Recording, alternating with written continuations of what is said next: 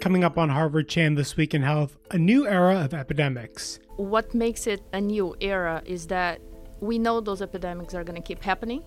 We just don't know when, and we don't know what's going to be the pathogen. In this week's episode, two experts on Zika virus explain what that outbreak can teach us about responding to future epidemics.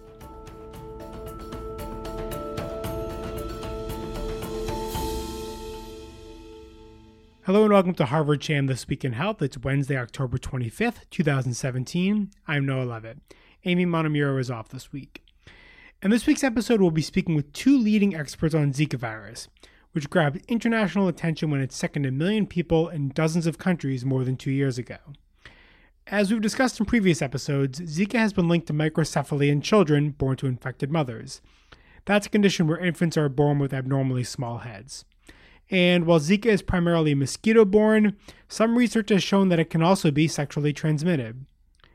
Today, with regard to Zika, there are no large outbreaks of the virus, but researchers say it's still endemic, meaning there is regular transmission in some areas, including Brazil, which saw tens of thousands of Zika infections and more than a thousand infants born with microcephaly. I had the chance to speak with two researchers who have studied Zika extensively Marcia Castro is Associate Professor of Demography in the Department of Global Health and Population at the Harvard Chan School. She has extensively studied the lingering effects of Zika in Brazil, including how the virus has affected physical and mental health, as well as its effect on birth rates in the country. And Celina Turchi Martelli is a professor of epidemiology of infectious diseases and a researcher at Fiocruz in Brazil.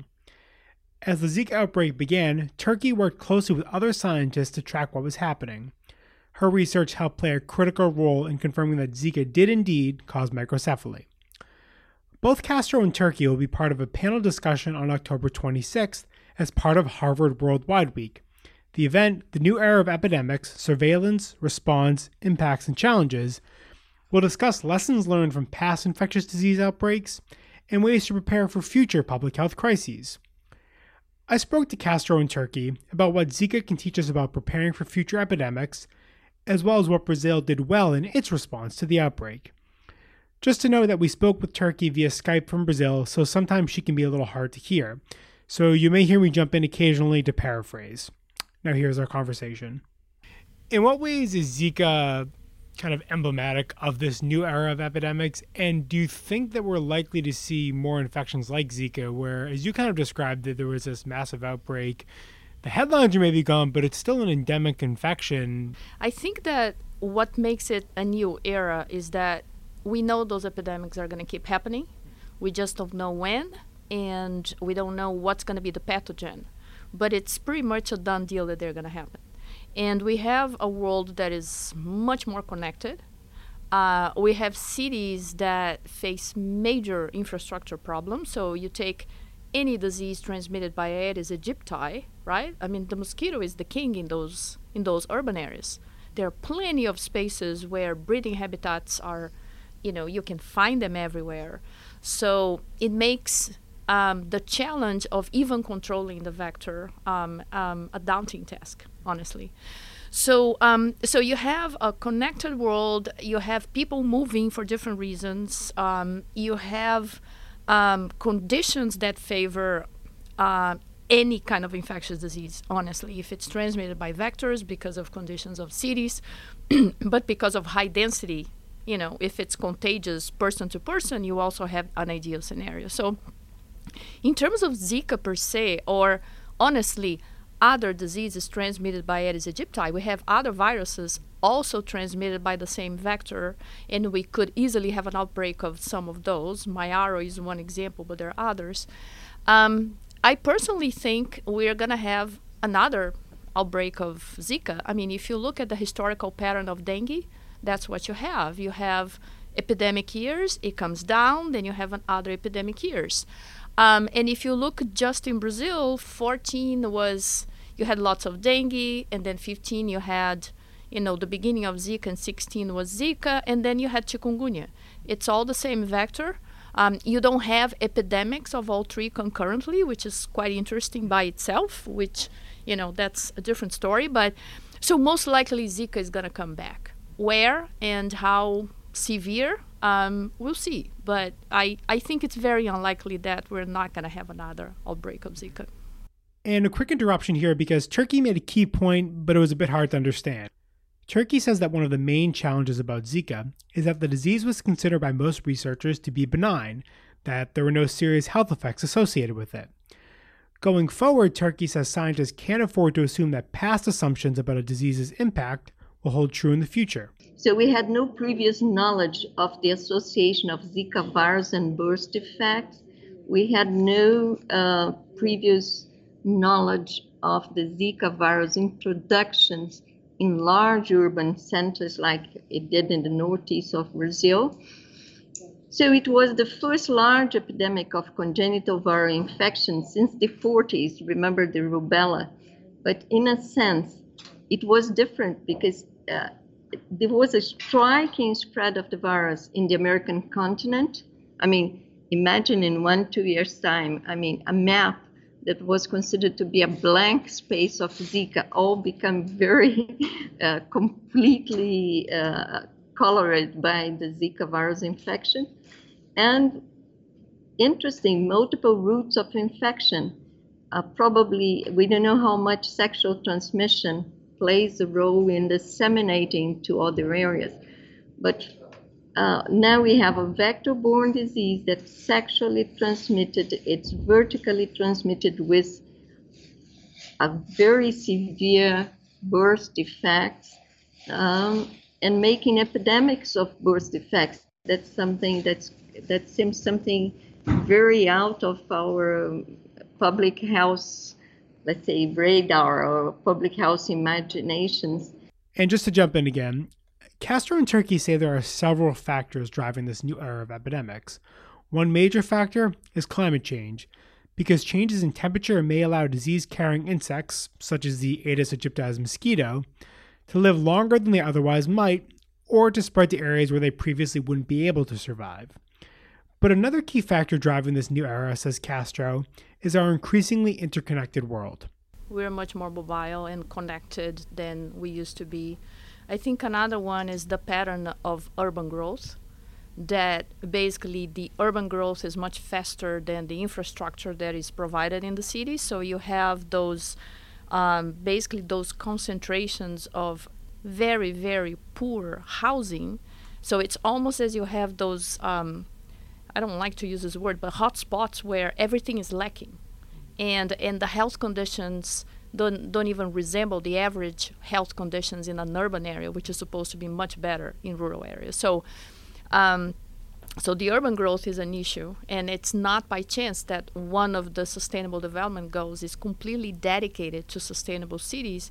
And although, if you look at the targets of that goal, although they don't even use the word health, if each one of those is actually achieved, you're going to get rid of a, s- a series of diseases, including those transmitted by Aedes aegypti, because they basically deal with this major need of cities to have infrastructure and to have local conditions that basically promote uh, a, a healthier environment, and therefore it's going to impact on the health of the individuals.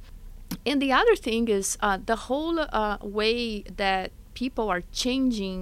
Um, for example, deforestation. So you take Ebola, right? So you have the population getting closer contact with areas where the animals were living uh, very peacefully with the virus, n- not creating any problems. But as you reduce this distance between the forest, where you know the virus is there, especially for zoonoses, and where people are living, then the contact becomes much more likely. And then the chance that you have either a zoonose that we know already or a new one emerging that then creates what Zika created. You don't know what to do, you don't know what it is, you don't know how to fight against it. Uh, it's very likely. So it's a combination of mainly the human action, right? So transforming the environment, uh, creating conditions in cities that are very suitable for disease spread, and um, and just the way we move around. We have a very connected society at the moment like say internet, media, WhatsApp, and it has its advantages. Like you have information faster, you can produce data and data coverage and so on. But on the contrary, these tools or these facilities also produce a lot of noise. and a lot of fake news. And the idea of causing panic, I think, in this new era is much greater. And uh, it's a lot of public health concern about it. And uh, doing research in a situation like an, an epidemic is such a pressure from for results, for response, and for all this uh, this noise. I think this is a terrific point because we live in an era where science is not really fully respected, and we as scientists have a, a really hard time in um, showing people that evidence based on facts is actually what should be taken into account and not statements not based on facts. So, um, if you take Zika, for example, there were crazy assumptions about how the virus was spreading, a larviciding, a vaccine.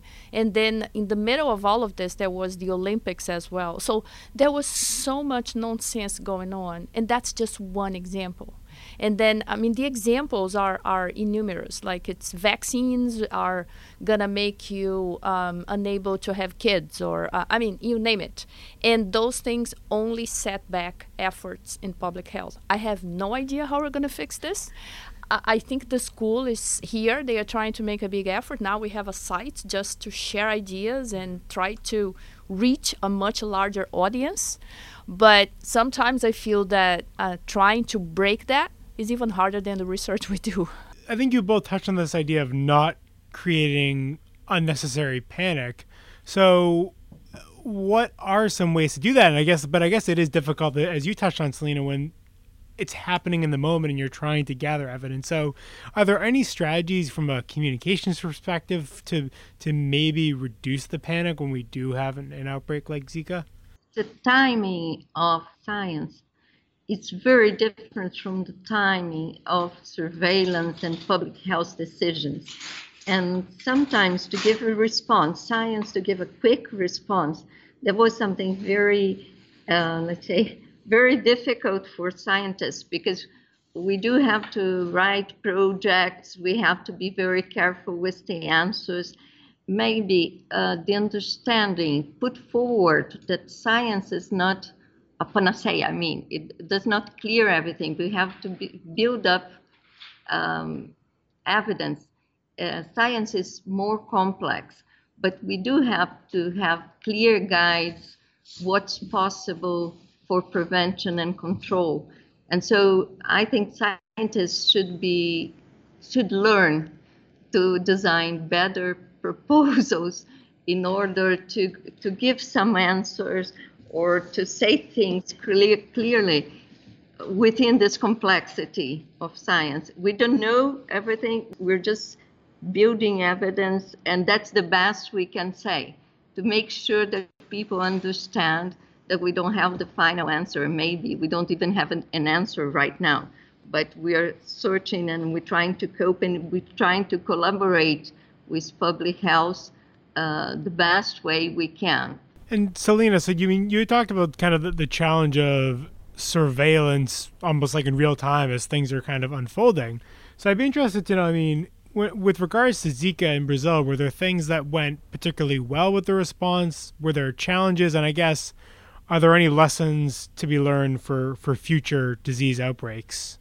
Yes, I think that the first lesson is that no virus can be thought to be um, um, not to cause anything in the community if it if we don't know. I mean, we we have to pay attention to every new virus in a naive population and how this uh, this population what it's going to be the in this population. I think that's the first lesson that we. Uh, the second uh, lesson is that I think that we learn to share data and to have more collaboration.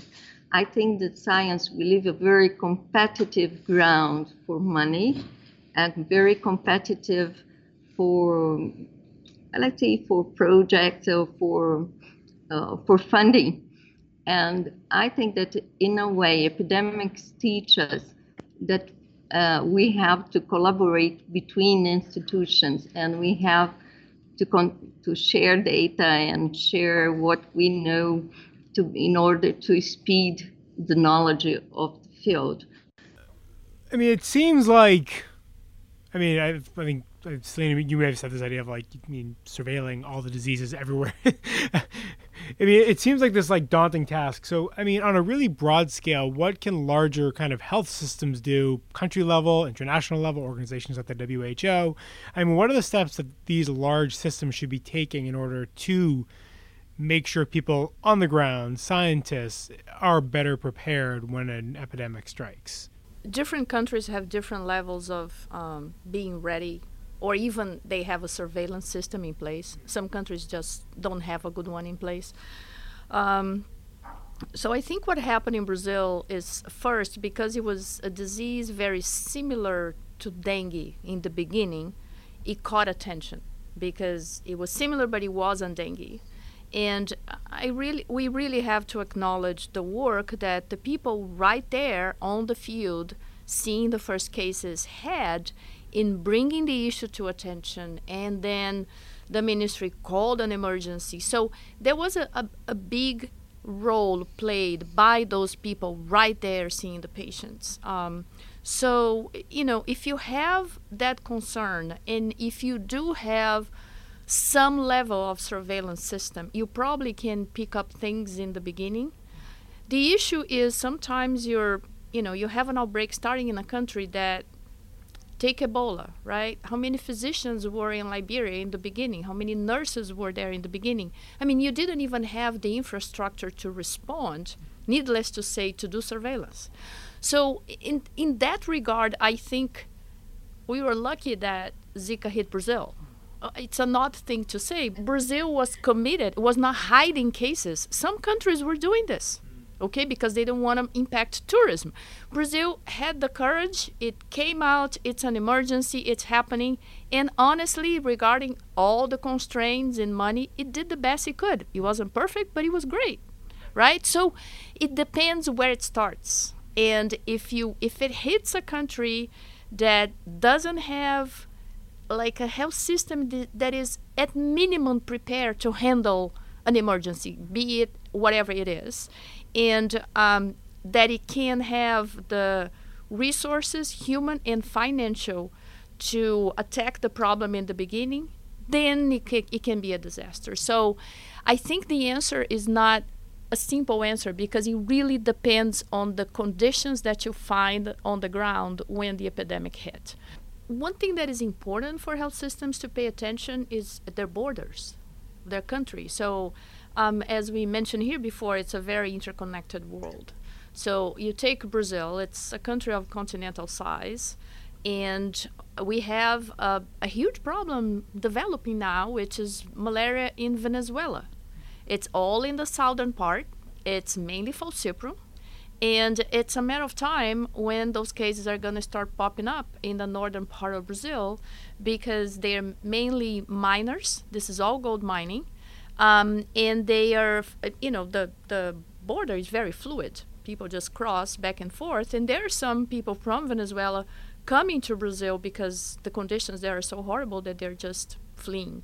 Um, so you have to pay attention of what's happening beyond your borders and be ready to respond because in situations like this you treat your own population and you treat the population across the border because that's the only way to prevent that you're going to have a major introduction of a pathogen because of the conditions happening in the other country. And historically, that's pretty much what Brazil does in the all countries that border the Amazon region, exactly in the context of malaria. But Venezuela is a special case because malaria is completely out of control in the southern portion of the country, which is exactly the area bordering Brazil. I mean, that kind of seems like an example of what you were talking about before, like the world being interconnected. That I mean, it's just not this matter of if; it's just a matter of when.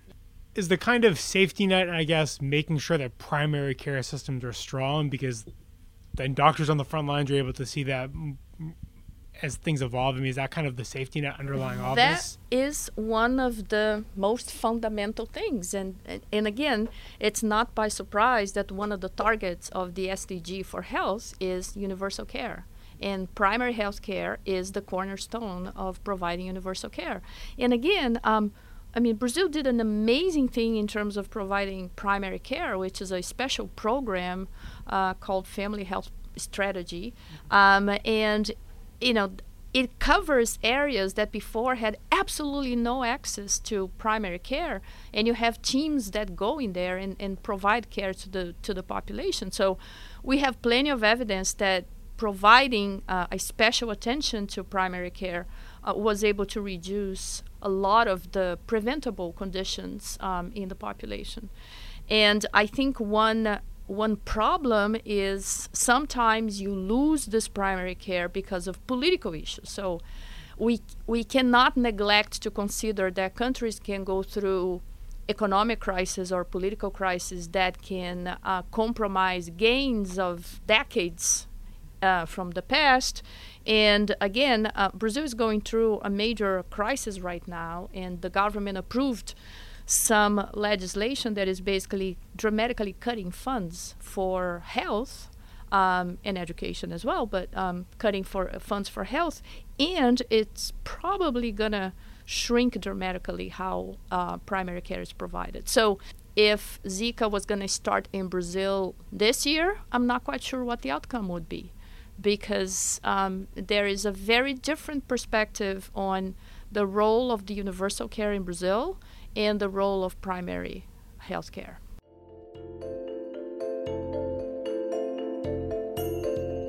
That was my conversation with Marcia Castro and Celina Turchi. If you are able to make it, the event will be held on Thursday, October 26th at the Joseph B. Martin Conference Center here in Boston. If you can't make it, we'll have complete coverage on our website, hsph.harvard.edu. That's all for this week's episode. A reminder that you can always find us on iTunes, Stitcher, or SoundCloud.